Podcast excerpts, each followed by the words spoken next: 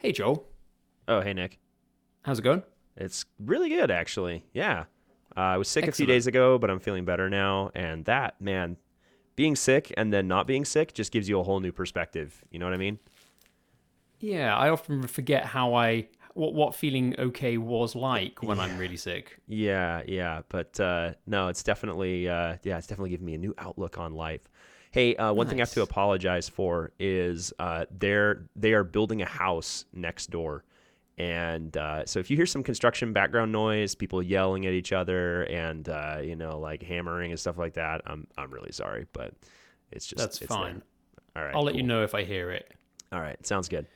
So we're now a few days after Christmas. Did um what what what, what arrived at your home during the this this festive period? Oh man, well, uh, tons of Legos for starters. Uh, we got our kids so many Legos, and then my aunt got them more Legos, and so we have like piles of Legos. But I'm sure you're not asking about my kids. I'm sure you're asking about what I got for Christmas.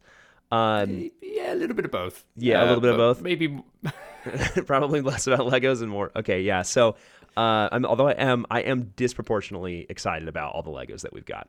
Uh, so the big thing that arrived, uh, that my wife bought for me is she got me a pair of Sony noise canceling headphones. These are the oh, what's the model number? It's so long. the One thousand XM3s, I think. the really easy to remember model name. Oh my Sony's. gosh. Well, okay, so you've got the Bose um, QC35s, right? Yes. And the thing about that model number is I can actually remember that quite easily, actually. Like, I don't even own those headphones, and I know what they're called, right? Okay, I looked these up. They're the WH 1000 XM3s. Okay. Hol- holy cow. Why, Sony? Why not just call them like Headphone 3 and everybody would know what they were? So, Yeah. Okay, so yesterday when you and I talked on the phone, um, not podcast phone, just phone phone. Uh, actually, not Yeah. even phone phone. We used. Uh, did we use Telegram or did we use WhatsApp? We used think we did WhatsApp audio. Yeah, yeah, we did WhatsApp. Um, so I was telling you about the the woes regarding uh, like which device they're connected to, and how you can pair that. Apparently, you can pair these with up to nine devices, but it will always just connect to the last thing that was on. Right. So if you take your iPad downstairs and you want to watch something on your iPad, but your phone is upstairs, too bad. They're paired with your phone, and you have to go upstairs, get your phone, shut Bluetooth off on your phone, and that is the only way to kick them off. Right huge Yes. huge pain point there i have found a partial solution to the problem Okay. uh, so uh, have you ever used nfc near field communication on your phone ever used that before Uh, I have, but being an iPhone user, it's only for contactless payments. okay so you use it for apple pay. That's what it's called right? Apple pay? Yes. yeah. Okay i i used it like twice for android pay on my phone and it was i don't know it was nerdy and i just felt like it was more effort it was more effort than it was worth. It's easier just to get out my debit card and you know go from there. These headphones have an nfc reader in them and so right. if so if you hold your phone up to them in this case my budget android phone if i hold my, my phone up to them it automatically pairs them to the headphones it goes bloop, bloop, bluetooth connected and it's, it's done it's paired to your phone Okay. then, if you want to unpair it from your phone and free it up for something else to use, you do the same thing. You hold your phone up against it and it unpairs it from your phone. Not unpairs it, but disconnects it from your phone. Mm-hmm. And then on my iPad, I can go into Bluetooth and hit connect to headphones and boom, it worked. Oh, you see, for a minute then I thought you were going to say on the iPad you could do the same thing, but Sadly, no. no. because the iPad does not have any kind of NFC. It does not what- have. I'm Yeah. pretty actually I'm pretty sure the, the iPad does have NFC. It's just Apple is locked. It's locked down. Okay, gotcha. So it's not general use NFC. Yeah. It's only for what? Pairing like earpods and stuff like or earpods. No, AirPods. like I. The, do you know what? Maybe I'm wrong, but the the phones definitely have NFC, but Mm-hmm. n- you not general app developers get access to it. Only very specific applications Gotcha. can use it. Well, it would be very interesting to see if that whole NFC thing works on an iPhone. I don't have an iPhone in the house. I have an old 3GS, so that you know obviously doesn't count. Uh, I don't have an iPhone to test that with, and so one of these days I'll, I'll need to you know try that with a pair of uh, with an iPhone and see if that works. But okay. But there so it, really i mean that kind of eased the pain a lot of the whole So- how do i connect it to a different device? It helped. It didn't solve everything but it helped. For clarity, though, this NFC pair and release that basically will help you take the headphones pairing away from whatever it is connected to at the moment and join it to your phone, and then release it again from your phone. yeah to connect it to something else. So i so there is still that use case. Well what if i go downstairs with my ipad? And i carry my ipad all over the place in the house. It's it- you know my laptop kind of stays docked at this point and my ipad just goes mm-hmm. everywhere in the house. The the one thing that this does not solve is what if i go downstairs and i leave my phone upstairs and and then i realize oh my headphones are paired to my phone. I got to go all the way back upstairs you know so i have to have my phone with me fortunately usually my phone lives in my pocket usually and so i think it's workable i think i can make it happen so Okay.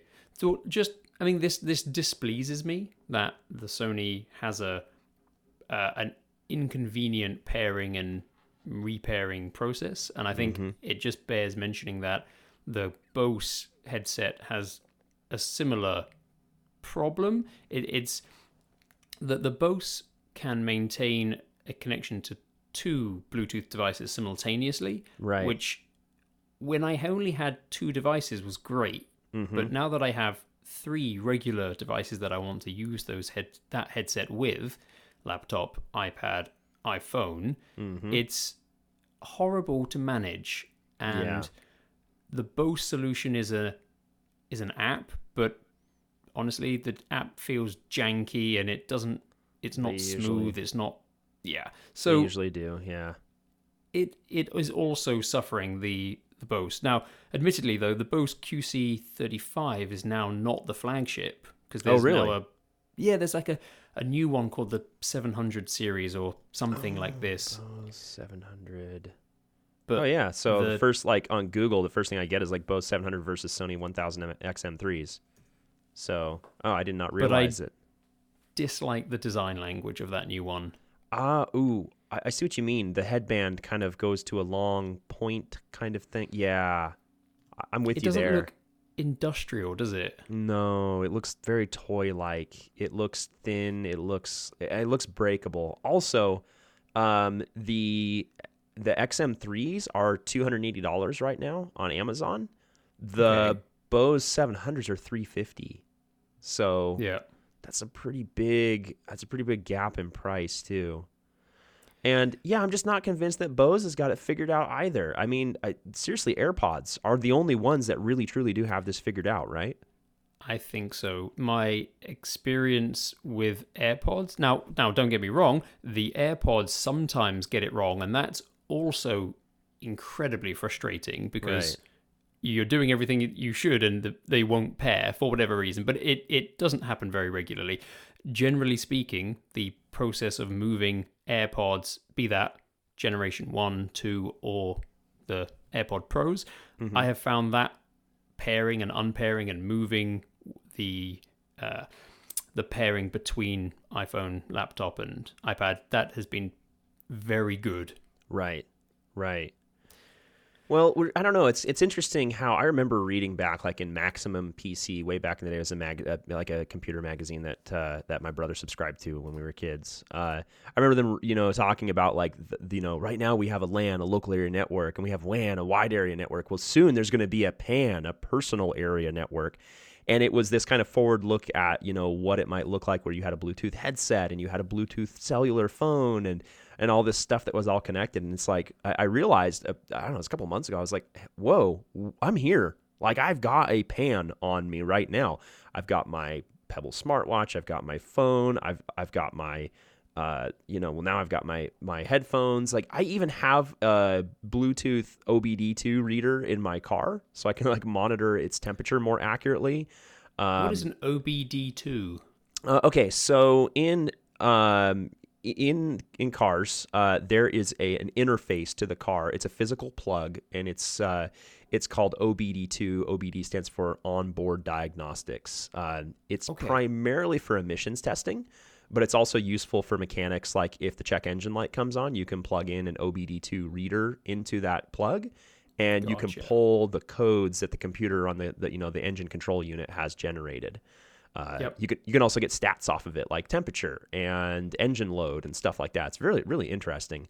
But I have a Bluetooth OBD2 reader that just stays plugged in, you know, down, uh, you know, above the the pedals in my car. It just lives there, and Okay. you know, and then I've got my Bluetooth head unit, and it's just Bluetooth is everywhere. I'm I'm using it for an Bluetooth mouse and keyboard. Like it just, like I look at the amount of devices that I have paired with my phone. It's it's crazy. I've got 20 things paired with my phone, and yes, we have these annoying things like this where I can't get my headphones to unpair or not unpair, but disconnect from a device so I can connect to my other device.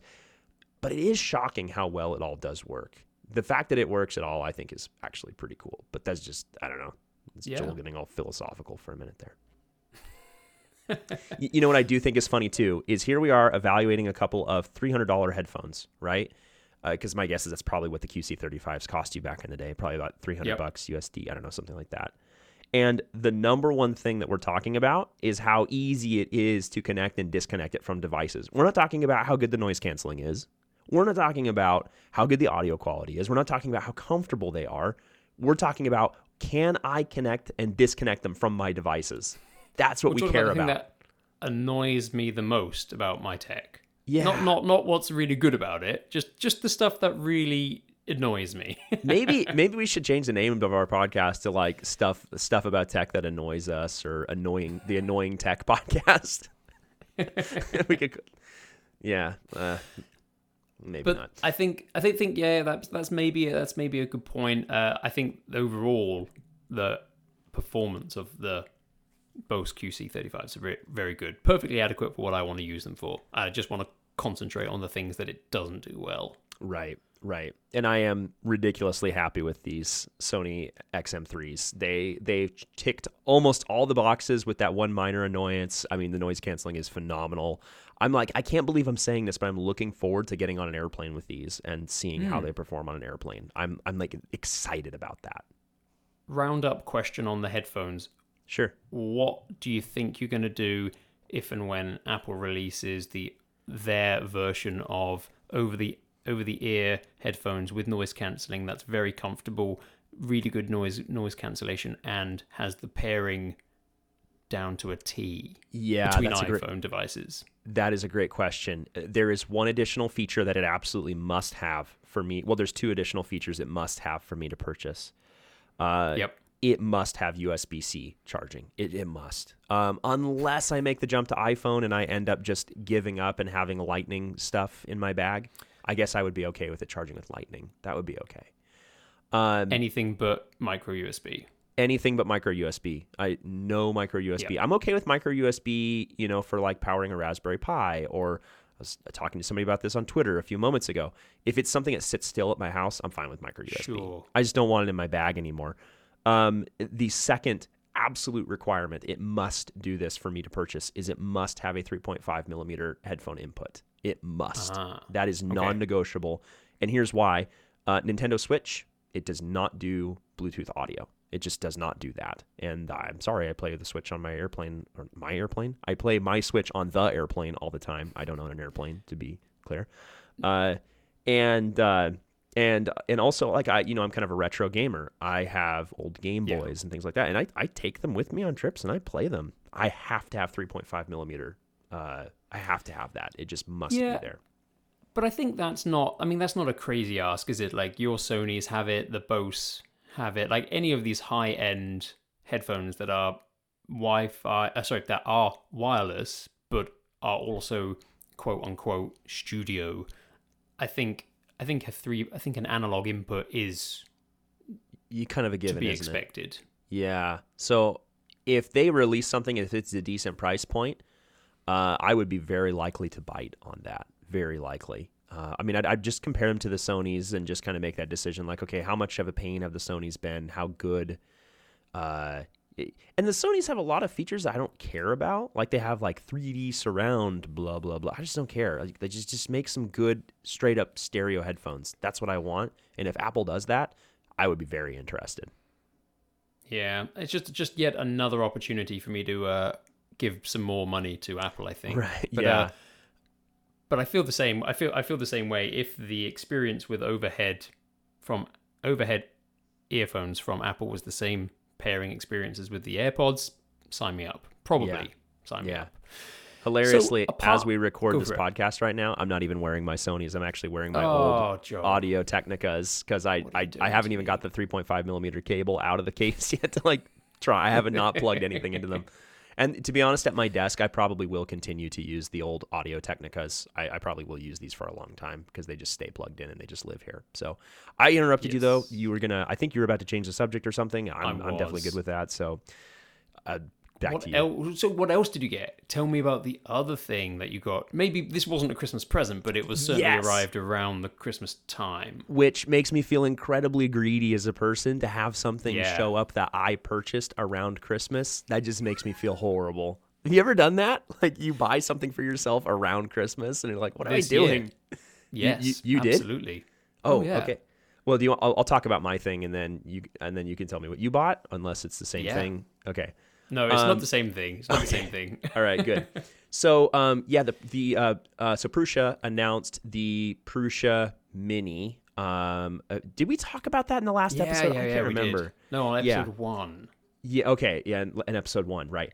So it arrived. It, it showed up, uh, and um, I unboxed it. I probably would have had it put together in about thirty minutes, but I kept getting called away. You know, people were stopping by to drop off Christmas goodies, and there's just a lot of things going on. So it, it took me a couple hours to get it done. But if I could have focused on it, it would have taken me thirty minutes to have it printing, to have it up and running. Uh, so the setup process was very painless. It was like three pieces to put together. Um, I instead of using the written, they actually send you like a nice printed booklet, like with all the instructions right there, like color pictures and everything, which I I really appreciate when companies do that. But Joe Prusa just put some videos on YouTube, and I just watched those, and those were more than enough to get me up and running. Okay. I really appreciated how he covered everything that you need to do to get your first print off of it in a couple of 10 minute YouTube videos. It was very detailed, very good, uh, and very casual too. It's just, you know, Joe Prusa just talking into a camera, which I think is great. Uh, so got got the first prints off of it. It comes with a USB flash drive. That is one thing that they have changed. Is it's no longer an SD card. Now it is a USB flash drive. Uh, Okay. And they had a bunch of G codes all pre-sliced and ready to go on the flash drive. So you just plug in the flash drive, load some filament, and bam, you can be printing something. And it's just one of their pre pre-sliced models. I printed like a, a nut and uh, a screw, like a nut and a bolt, and they, they came out beautifully. They also include a couple little pieces of PLA, which is nice. Not a full spool, but enough to get some little you know things printed on it. Uh, so first impressions, the print quality um, when printing with PLA is phenomenal. It's very very good. I mean, like the Okay. parts are just beautiful. The walls line up nicely. Uh, there's no stringing. The top layers look beautiful. The bottom looks, you know, like like the print surface looks awesome because you have the textured sheets. Like it was just really really good. Um, Okay. so that's the positives like easy to use um, and uh, highly recommended from an ease of use standpoint but let's talk about the negatives there there actually Uh-oh. are some negatives yeah yeah Oh no. so the first negative is that the usb flash drive is incredibly finicky i have to dis unplug it and plug it back in like six times sometimes to get it to recognize the flash drive which Huh. my guess is that there's a firmware issue there. I I can't think of what else that would be. It's got to be a firmware issue. Okay. this would be this would be mitigated if you used the Wi-Fi. Yeah. Option? Which yeah, well, so it's actually it's got an Ethernet port. It's got both Ethernet and it's got a small port on it where you will be able to plug in a very cheap Wi-Fi adapter, a little ESP eight two six six or whatever. So, but those features aren't even built out yet in the firmware. I mean, Ah. right now the firmware is bare minimum that you need to do 3D printing, like to 3D print stuff, to change filament, to do automatic bed leveling, to do Z height settings. Like it's it is ex- it's extremely minimalistic right now. Okay. So yeah, the USB drive is very finicky. Um, but my guess is that they will they will fix that with a firmware update. In fact, there was one other issue I was having that they already fixed. Um, it was not detecting when it when it got to home. Uh, so the x-axis will move to one side and the z the z-axis will move down. Like it'll basically the print head goes to a corner and that's called home. And it was Okay. failing to detect that, and it would just go and sit there and grind against itself for like you know five or six seconds.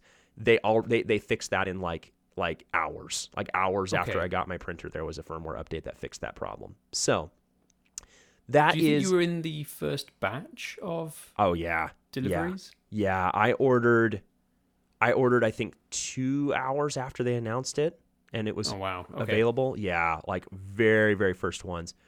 Okay, so finicky flash drive, but I think that one's going to get fixed. The second downside to this printer is that it Mhm. uses what's called a Bowden system. Um, so I, I kind of have to explain what that is for this to make any sense. So Yes. you know how in a 3D printer you have filament that's pulled through the print head with like basically a little gear, like there's a little there's little cogs that grab onto the filament and then push it down into the hot end, and that's how it extrudes plastic. Does that make sense? How that, That works? makes sense. Okay. The the Prusa Mini uses what's called a Bowden system, where the that extruder cog sits on the side of the printer and then pushes the filament through a tube, and then the tube connects to the hot end, and the tube flexes back and forth as the print head moves around. The reason why they did it that way is that if you put a stepper motor on the extruder itself, it's very heavy. And if you go look at the physical, like the you know what the Prusa Mini, how how the physical structure of the printer is, that print head needs to be very light and flickable. So they move they move the extruder stepper off to the side, they push it through a tube, and that way the the head of the printer can be flicked around. It's very lightweight. There are some advantages to that. The disadvantage is that you get a little bit of slop in that extrusion process. When you start extruding plastic, it takes a second for it to catch up because it has to kind of the slack has to be taken out of the the line, you know, like it's just not quite as precise for when it can start and stop extruding and for how consistent it can keep that extruder pressure. So Ah. the result of that is that um, with PLA, I've had no problems. PLA has just been beautiful. But with PETG, which is a bit more kind of a just a little bit more flexible, I think Yeah. top layers are not quite as clean. They're a little messy, uh, and additionally, uh, additionally, like small details kind of get messy sometimes because it just can't stop and start the extrusion with with quite the same accuracy as you can with a direct drive extruder. But uh, once again, I do think that these are probably solvable issues with firmware or with new, you know, profiles and Prusa Slicer to control this stuff. My thought is that they, they haven't quite finished dialing all this stuff in yet, and I'm just seeing some of the pain points of being an early adopter. So Okay. So you That- don't think that's a pro- you don't think it's a problem? I know, in fact, it's min- it's minimal enough that I think I could live with it permanently if I had to. I think I Understood. Yeah, I think I could. I think I could live with it. Um, but that said, I don't think I, I'm not sure that I'll have to. I think they will be able to re, to solve it probably like eighty percent. Like eighty percent of this issue will probably go away. They'll never be able to completely fix it, but they can make it a lot better. I think with some tuning. That's my guess, and I hope that that's what what happens. Okay, and the reason they went for this is because it's lighter than having Yeah. direct drive on the on the arm. Exactly. Well, okay, so if you look at the Mark 3S, it has a lead screw on each side and it's got it's supported from each side, right? There's a stepper motor on each side that raises the whole the whole thing up and down. Yes. On the Prusa, and so weight isn't a problem there. They can put a big old heavy stepper motor, an extruder and everything, it's all there. Totally fine, doesn't matter. But on the Prusa Mini, it's only supported from one side. And so weight is a big problem. And so they needed to keep it as light as possible, and going with a Bowden extruder was the way to do that. Understood. Okay, I get it. Oh, that doesn't sound too bad. Like, and I, I can uh, stand down. I was getting all concerned about, you know, my one that hasn't arrived yet. Right, right. And yeah, and I, I really do think that these are solvable things. Um, I think that they'll get there. I think it is going to take a little bit of time to get the firmware issues sorted out. And, and one thing that I, I do think is really fun is I do enjoy buying a product that has a long way to go and watching them through consistent updates and things like that make it better and better and better. It kind of it like makes the product. It, it's like features in the product unlock over time, which makes it Yeah. fun. And I think we're probably very much going to see that with the Prusa Mini because they're still adding features to my Mark 3S. I'm still seeing new features every now and then on that. So Okay, all right. yeah, so there's you know so there's the upside of that whole thing. Nice. All right, Yeah. man. Good. Uh let's let's let's talk about I want to uh you asked me a question earlier about why did I switch back to Telegram? Yes. Okay. So I remember, weren't we using Telegram to talk a few Yeah. months ago? Can I start by explaining why I use Telegram and not? Sure. Okay. So um, I'm for better or for worse, probably for worse. I am on Android, uh, and as you know, on Android we we don't have we have SMS, right? Uh, that's it. That's what Yep. we get is SMS. And like if you send like a picture over SMS, it crunches it to 640 by 480. It's if you send a video, it's just terrifying. The results, it's awful. Um, SMS is just really outdated. Now, and, now Google did introduce RCS very recently, which um, kind of solves the pain points a little bit. Uh, it's What does better. RCS stand for? Um, rich communication services. Yeah, Yeah. yeah. Have you? Do you know anything Yeah, about yeah, RCS? Are you, Um, I heard about it on a podcast recently, and I, I made a mental note to just try and remember what it stood for, Right, right. but yeah. failed. Yeah, good job, good job, Google. Um, so RCS, it it uh, it very definitely brings a very iMessage like experience to Android uh, for those that that opt into it. Um, but here's the problem with that, though. It doesn't solve the problem for me going to iPhone users. So if I want to text you, I'm stuck with SMS, and I look like green text on your end, right? Gross. It's awful. It's really bad. So that's when I turn to a third party service like Telegram or WhatsApp to solve the problem. And I, I barely use SMS. I barely use, I probably won't use RCS because I've kind of just moved over to these other systems. And, uh, and the people that I need to talk to on iPhone, I'm going to have to still continue to use something like Telegram or WhatsApp. So with that, Yeah. now, now that you understand why I, why I so strongly prefer those, Oh, third thing. There's a, there's another reason too. Is I want to be able to, to type in messages from my computer. That's just I have. Yes. That's just just 2019. It's almost 2020. Come on. It's just something that we have to have. So tell me about your experience with WhatsApp and Telegram. Why did we start on Telegram, you and I? Why did you quit Telegram? Why did you come and then why did we move everything over to WhatsApp and then why why are you back to Telegram? Because this happened in the last few days and I'm really confused. Yeah. So I was struggling from message communication channel overload, where I would have the WhatsApp app on my laptop and the Telegram app, and then iMessage and then Facebook Messenger. But I had to go to a web browser to use that. What else? Slack. That that was another application Yep. uh, which to begin with I thought Slack was excellent, but then over time, like the Mac app for Slack just kept falling over and crashing, and then I'd have to restart the application and all of this. So the the real reason that I gave up on Telegram was that I was only communicating with you and one other friend through Telegram, and I and I was I kind of went through this. I need I need to purge the message communication systems that I'm using. Just let I can trim Telegram off because lots more people are using WhatsApp. I mm-hmm. don't I don't like WhatsApp particularly, and it's not because of who owns it necessarily. It's more just because the WhatsApp is always tied to your phone number, but your SIM card, and then you have this odd thing where you might be on a internet connected device in a basement where your phone doesn't have doesn't have cellular connectivity. And then you try to use this messaging client and it goes ah but your phone's not around. And then you you have to get the phone out and then join it to the wi-fi. And that is not necessary. So there was no doubt in my mind that telegram for my purposes was a better choice. Right. But i was only talking to two people with it Yep. And therein lies the issue of all kinds of messaging solutions out there. It's the classic XKCD where he did all the Venn diagrams of all the different messaging systems out there that people use and who is inside what messaging systems. And then there's two people that are using a chat in an old Google Doc from 10 years ago.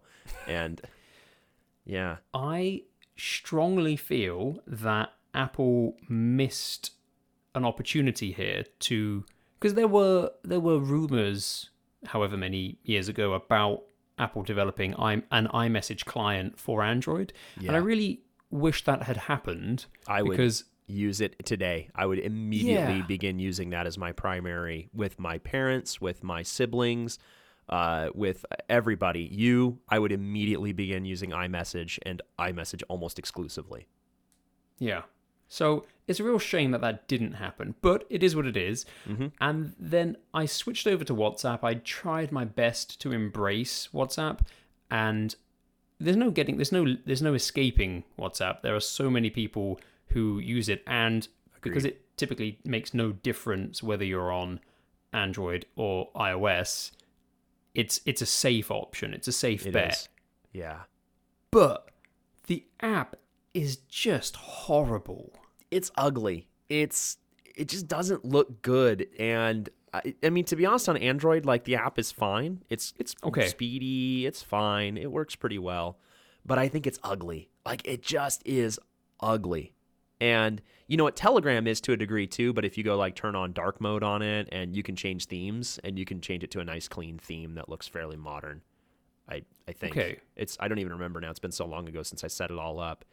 Do you want to hear my like chief problem with WhatsApp though? Like yeah. Okay, so uh, and, and I, I agree. WhatsApp is a necessary evil, and and I, also it's a Facebook product. That's one thing too. It's like it's a Facebook product. I don't want to give Facebook any more of my. I don't know how they're making money on that, but I don't want them to have anything from me, anything at all. Even though I know WhatsApp does end to end encryption and all that. Um, the the big problem for me with WhatsApp though is it it like you said it's very centric to your phone. If my phone does not have internet, WhatsApp does not work. My phone doesn't always have internet access. Additionally, I can only have one one other device basically tethered to WhatsApp. I can run WhatsApp on my phone. Uh, I can't run WhatsApp on my iPad because they don't have a freaking iPad version. Ah! And so I'm constantly and, and I, I have many devices now. I have my work laptop, I have my personal laptop, I have my iPad, I have my phone. And so now I I end up going back to my phone to punch in messages anyway because WhatsApp is signed in on a random tab in Chrome on my other computer that's not out right now. Whereas with mm-hmm. Telegram, I just have the Telegram app on everything and it's not centered around my phone and it just works. Yeah. And And I think were you done?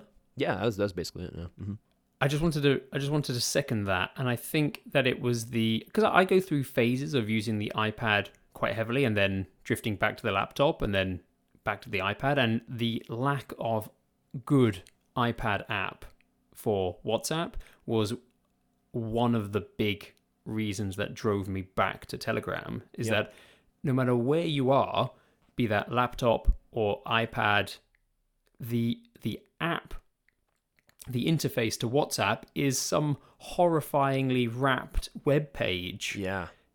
and that's not at all nice to use. And so, Nope. to cut a long story short, uh, I came across this application called uh, Stack, which allows you to just rack up a whole bunch of websites and have them all living in one application.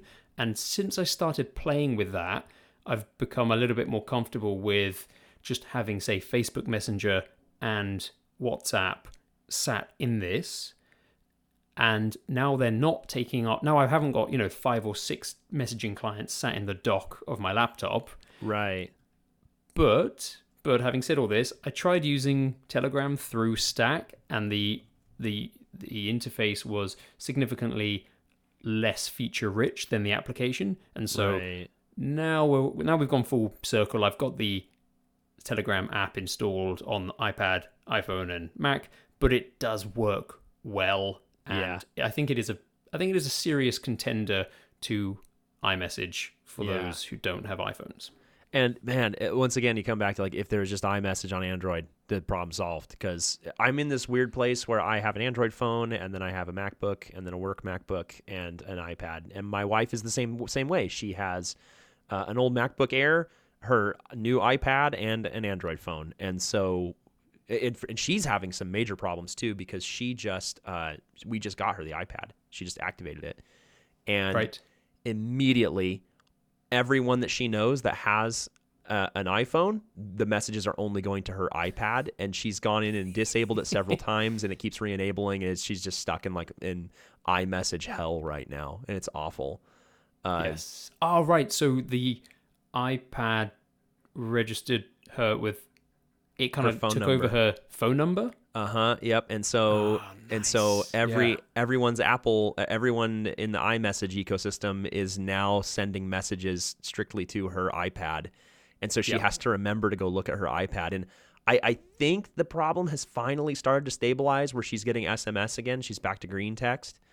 It's a mess, though. I mean, messaging. It, once again, uh, we're back to this thing where it's almost 2020, and I can't make my Bluetooth headphones pair to the or connect to the right device, and I can't just get messages on my laptop and my iPad and my phone, and it has to be stupid, complicated, and dumb, and I hate it. Ugh, why? I mean, the the the uh, the messaging thing there, that message routing, that must be so incredibly frustrating, and I wouldn't be at all surprised if that's not maybe being eased as much as it could be. Right. Well, okay, so probably four years ago, somebody gave me, at the time, it was long enough ago that an iPhone 4 was just on the edge of, you know, currently supported devices by Apple. So somebody gave me an iPhone 4. And I was like, oh, I'll test drive iPhone for a few days and see what I think of this. And so I, I, you know, shut my Android phone off, pulled out the SIM card, popped it in the iPhone, and I drove iPhone for a couple of days. And it was nice. Was, it's okay. Yeah, I thought it was good. And then when I switched back, I wasn't getting messages from anybody. And it took me a couple of, I think, couple of days to realize that they were all going into the iMessage black hole. And I didn't have an iPad at the time. I never opened up the chat app on my Mac. And so I had days and days and days of people texting me and me not ever texting them back. And so then when I finally did figure it out, I got the iPhone back out. I powered it back on. I turned off iMessage on it. And even then, it took a couple of more days for the situation to stabilize and for me to start getting text messages again from Wow. iPhone users. Yeah, it's a big problem. That that's horrific, and yet the and, and that's why I was just sort of saying there. Maybe maybe this is not it's not intentionally difficult, but on the reverse, having been an iPhone user since the iPhone launched, uh, you know, I bought one of the first ones, but not like since it launched. You know, a few weeks into it being a thing that you could buy. Wow. Uh, since then, I've got to say, like the the takeover has not been a a problem because I've always been on iMessage and it's been good. So right.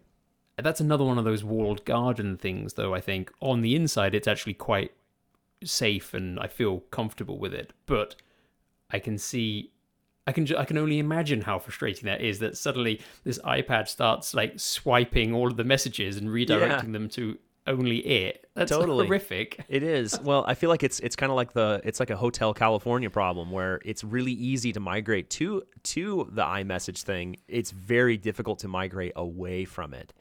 And I mean to be fair, I think very few people do that. I it's pretty rare that I see an iPhone user go to Android. I've seen a couple of people try and I've and uh, half the time it works, half the time it doesn't. Oh, Nick, oh, I have to tell you something. Yeah. Um, so my brother messaged me this morning and he was like, "So the MacBook Air that we got my mother-in-law 2 years ago? Yeah, for Christmas my father-in-law went and bought her like a $200 Windows laptop and to replace the Mac." And I'm like and it's just like, "Why?" Some people just don't care. You know, they just don't I don't know. Who knows? Um, and so I told my brother, I was like, "Well, ask if you can have the Mac, the MacBook Air," and he was like, "Oh, I intend to." so he's probably going to score a MacBook Air out of that. So good for him. Uh, That is horrific. Why? why would you do that to anybody? well, here's the thing, Nick. I know some people out there that I, I know a, a handful of people that have had iPhones in the past, and then they went to Android because their carrier was doing like get two free phones when you sign up for a third line, you know, something like that, right? And they just they just don't see the difference. I mean, I'm an Android user and I see the difference. You know, the me like the, the the primary reason that I'm on Android is because I, I I really like my Pebble smartwatch and it works better with my Pebble smartwatch. And also I'm pretty cheap. You know, like I don't want to spend that much money on a phone right now. Um, Yep. but I I see the difference. I mean, I see it, and I I want the polish that iPhone has. I want it, Nick, and I will get it want someday. blue message bubbles. Yeah, I want the blue message bubbles. I do. I, well, hilariously though, I'm so ingrained in Telegram and WhatsApp at this point that even when I do get over to, uh, there's literally one person that I stubbornly have to use SMS to talk to because he's on iPhone and he's like, Okay. no, I'm not going to install any other apps. I use iMessage. That's what I use, and that's all I use. It's miserable. I can't send him pictures of anything. Like I, that that just doesn't happen because for whatever Yeah. reason, picture messaging just does not work for me. It just doesn't. I can't send picture messages. I can't receive them. They just don't work. Uh, so it's text only. So I have to tweet. get? Yeah. Did you, I was just just on picture messages? Did you used to get uh, multimedia messages where the carriers would allow you to send a really low res picture, but it would cost you, you know, three three dollars or three pounds? You know, it's been a long time since I've had any restrictions like that. Um, back when I got my very first cell phone, I had 10 free text messages per month. Uh, Yeah. and and then no MMS at all. Uh, Okay. and then within like a week of that, I was like, "Wow, this sucks," and I started paying the extra twenty dollars a month to get unlimited text messaging. So I Yes. never really had that horrible restriction. Uh, one thing I will say though is my wife and I we had some guests, uh, some people who actually did didn't know came and stayed with us for a couple of days. Some friends, uh, they're a younger couple. They were they were in town for like a doctor's appointment for their child who's had some medical problems or something like that, and they came and stayed with us. And I was like, uh, "Hey, do you guys need the Wi-Fi password?" And they're like, "No, we're good. We have unlimited data." And Right. that just makes the hair on the back of my neck stand up because I'm like, oh, Oh, I, even I have unlimited data, but I always use Wi-Fi when I can because there's just it just feels like a consumable resource, and I just can't bring myself to just stream 10 hours of Netflix on T-Mobile. I just can't do it, and so I don't know. What do you, what do you do there? Do, like, do you have unlimited data, but do you still seek Wi-Fi? Like, how do you how, how do you react when someone passes up your free Wi-Fi and chooses to use their unlimited data instead? I am quite comfortable with that because it's what I do whenever I'm out of the house. Like I Ah. I will join hotel Wi-Fi, but Mm-hmm. I would rather use my cellular data. Interesting. Okay. But All right. So maybe it is just I- me but- then. no, but data's just cellular data is much cheaper, I think, over here. That was like certainly something that came up in conversation with Keith at one point where, you know, the just just historically it's been cheaper to get data from the cellular carriers. But but I would say though that I get faster speeds from my home broadband connection plus Wi-Fi than I Right. do over my cellular. Y- Yeah, it's definitely faster here. You, you know why I think um, when I say here, I mean uh, my Wi-Fi at home is definitely faster than my my T-Mobile 4G stuff.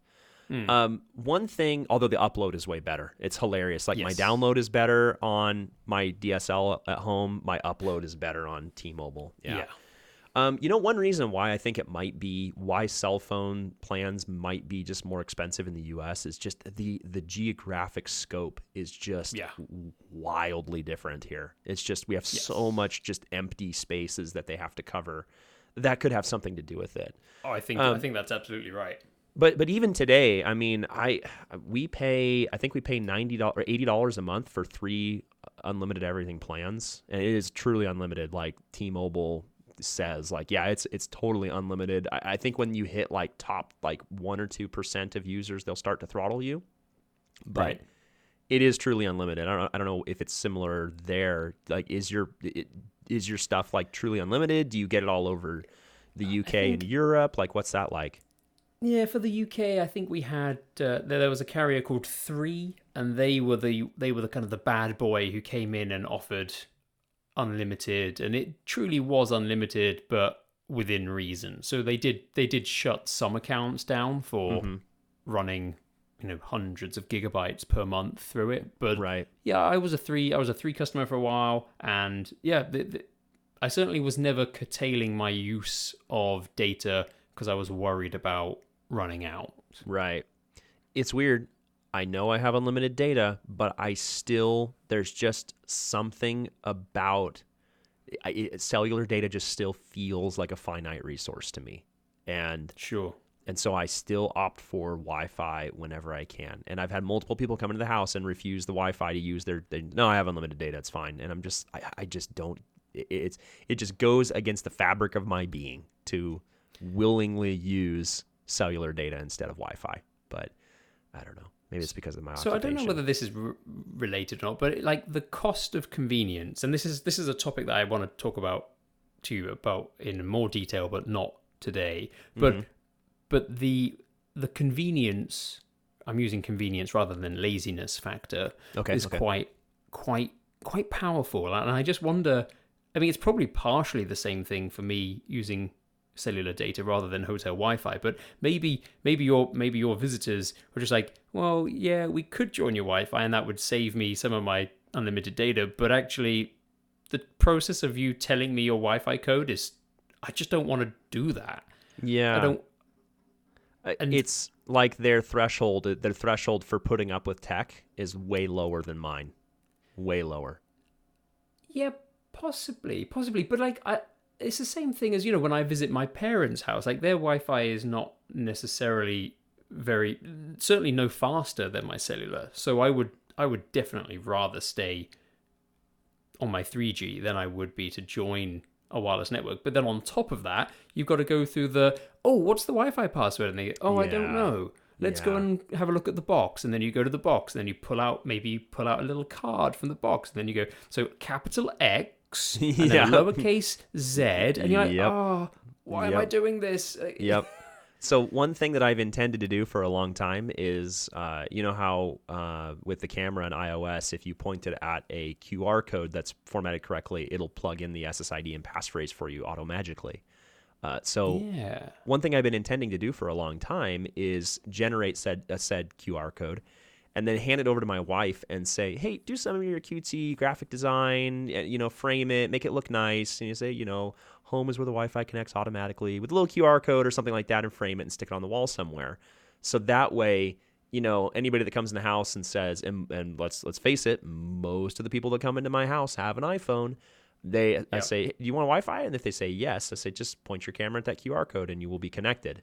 Uh, so, Okay. You know, maybe, maybe that would ease the pain a little bit. I don't know.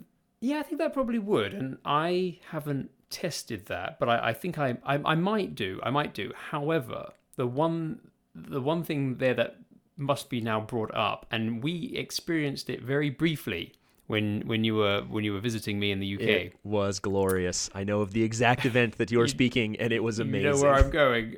I do.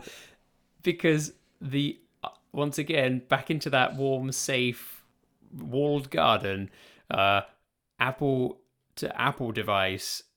If you get if you get one device uh, who has the wireless password and is on that network, and then another one who is not on that network joins, but it's very close by, then they kind of do this. Hey, do you know the password? And then a little message pops up on the already joined device and goes, "Hey, this guy's trying to join the Wi-Fi. Do you want to give him the password?" It was tap. amazing. I, I pulled out my iPad and I hey hey what's your Wi-Fi Nick and you were like oh it's you know it's uh some the Astrovan Appreciation Club yeah, or something the like that. Astrovan. Yeah. Appreciation Society. Yes, that's right. Yep. And uh, and I, I just tapped on the network and then I started and and and I was like, hey, what's your passphrase? And you're like, hang on, and boom, I was connected, and I was like, what just happened? It was it was so beautiful, and yet another one of those things that makes me think, yeah, it's not a question of it's not a question of if, it's a question of when will I get an iPhone. That's what it's coming down to. So, one last thing too uh, we kind of got we kind of got on this whole rabbit trail of the uh, the mobile data thing because I, I mentioned that I have so many issues with MMS, picture messaging, video messaging, quote unquote video messaging. It's, it's I don't know Yeah. you can't even call it that on on MMS. It's awful. I use uh, just an unlocked phone. I did not buy my phone from T-Mobile, and for whatever reason, like I said, picture messaging MMS just does not work for me. I think it's because I have a third party phone because I went out and bought my own unlocked phone. And uh, Huh. there's there's also some complexity going on with Wi-Fi calling. It's like whenever Wi-Fi calling is is on, that either makes it work or not work. And it seems like if I toggle Wi Fi on and off, that will kick it loose sometimes. And then MMS sporadically begins working again or doesn't. It's just. Yeah, I don't know. So I think you know, just just to put the listener at ease as to like why I'm having these issues, I think it's because I'm using a, a an unlocked phone instead of a an official, you know, T-Mobile provided Okay. phone, something like that. I don't know. You mentioned Wi-Fi calling. Have you had any positive experiences with Wi-Fi calling? Oh yeah, yeah. No, it works great. Yep, yep. It works great. Uh, I've noticed that it seems pretty picky about what networks it will do it on. It seems like it only does it on five gigahertz. Uh, right. but yeah, no, it, it really does work just fine as long as I good ha- have good signal strength, as long as I have good SNR, as long as I have you know all those check boxes for things that we look for as wireless network engineers. Uh, it, it works great. If it's a crappy network, then it doesn't work great. But what I find is that it usually will not enable if the network is not great. So yeah, it's it's actually I've found it to be pretty reliable. Okay. So for me, I I used it I tested it for maybe 3 or 4 telephone calls and the calls were lower quality than they would have been if I just disconnected from the Wi-Fi and used the one or two bars of cellular signal that my device was getting in that particular location. And this was with a good Wi Fi network, like my home network.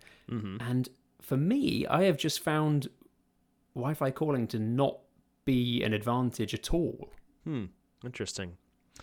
Uh, there is one place that I can tell you where Wi-Fi calling was a, an absolute. It was a win for us. Uh, it- not our last house, but the house before. We lived in uh, kind of a snooty uh, part of of the Treasure Valley here. Um, have you ever seen the TV show Parks and Rec? Did you ever watch that? No, but I know of its existence. you know of its existence. Well, the little backstory is that they're a, they're a Parks and Recreation department for a small city, and there's a neighboring city called Eagleton, and Eagleton is like really snooty to them all the time. They're like better than them. Well, hilariously, here in Boise, we actually have a little city called Eagle, and it's like the snooty part of town. It's hilarious, but it's it's real. Um, and one problem with that is because it's all snooty, wealthy people that live there, um, the cell carriers could not get any cell sites. No one would allow a cell tower to go in anywhere. So we, it was a snooty community with bad cell service. and so, and everybody's like, the cell service is awful. Okay, let's put another tower. No, no towers. So because we lived in this little hole, I had, you know, we had, um, uh, we, we had DSL at home and I had Wi-Fi. And so Wi-Fi calling saved us there because I could actually have phone calls even though we had almost no cell service. It would just flop over to Wi-Fi and we would use it there. So now here in my the house that we're in now, I have great cell service in my house, so it doesn't really matter. But in the that house, it was really really nice to have Wi-Fi calling. Okay, I I don't I don't think the technology.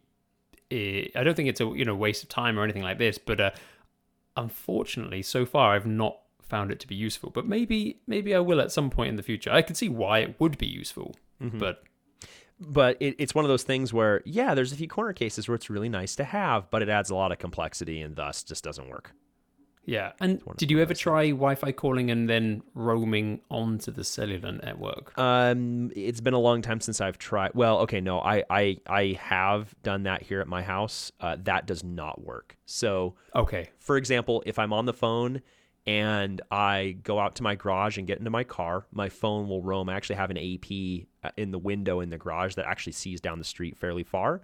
And so uh, and so when we drive down the street and away from my wireless network then the call usually drops but sometimes it will hand off. You get like a three or four second pause and then you get it back. Um, and yeah, it, it's it is interesting though. Like our neighborhood, uh, in our house, it's pretty good, but as you drive into the neighborhood, cell service is actually really bad. And so I don't know. It's like it's like give and take. Like on one hand, it's really nice to have for that one little stretch when you're driving down the street, but then it doesn't really reliably roam on and off the network. But I, I think that's probably mostly due to the the poor cell service in that area of the neighborhood that we have to drive through. Okay. It's but but the transition though that that that failed miserably. It it did back in the day. It did because the cell service was bad. And here in our neighborhood, it also usually fails. But I think again that's because that stretch of the street cellular service is bad. It's really weird. We have this like dichotomy here where in our house the cell service is pretty good. When you drive down the street, the cell service is not good.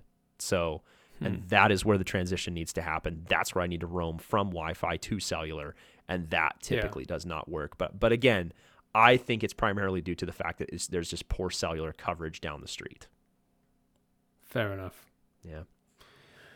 Great, man. Um, I think, I think, I think that pretty much wraps up the things that I really wanted to uh, raise with you today. Yeah, that was, that was that's good. I'm glad we got to hash some of that stuff out. Um, yeah, talking about the Prusa Mini, I've been really wanting to talk to you about that and hearing about you know your WhatsApp versus versus Telegram woes and and all that. So yeah, Actually, is- just on the WhatsApp thing, I found, Mm-hmm. and maybe this is part partially what you know pushed me over the edge as well. But I found on Twitter, or actually, I found a website called the WhatsApp Beta Group, and apparently WhatsApp are developing a new iOS app, and there is a private beta of it, but the beta was full, and kept trying to make it clear that I wanted to join this group, but it just wasn't happening. And then I was getting more and more angry with like all of the apps on my phone have now got dark mode except WhatsApp. So then it's late at night and you hover over WhatsApp and suddenly it's blinding you in your face. So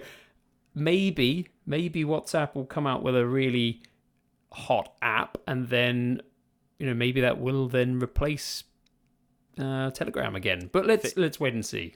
Facebook, if you're listening, please, please give us, uh, please give us a, a, a proper iPad app, please. It's 2020. Yeah. Let's make it happen. Come on, guys, just do it. If you do that, I'm, I'm probably back over. I'm probably back over to WhatsApp almost for good. Until until the next thing comes along. Well, yeah, until the next thing comes Yeah. along. Un- until a significant amount of my friends are like, "Hey, you should join this new chat thing," and I'll be like, "Fine, whatever," and then I join it, and it's better, and yeah, then the cycle starts again. So, well, Nick, Nice thanks one. so much for talking. Really good to uh, to speak with you again, and I'm looking forward to uh, to next time because there's a there's a bazillion more things to talk about. This is no, there's we just have this giant backlog of things to talk about, and I'm looking forward to working through all that. Perfect. Thanks very much, man. Speak to you soon. Bye. Bye.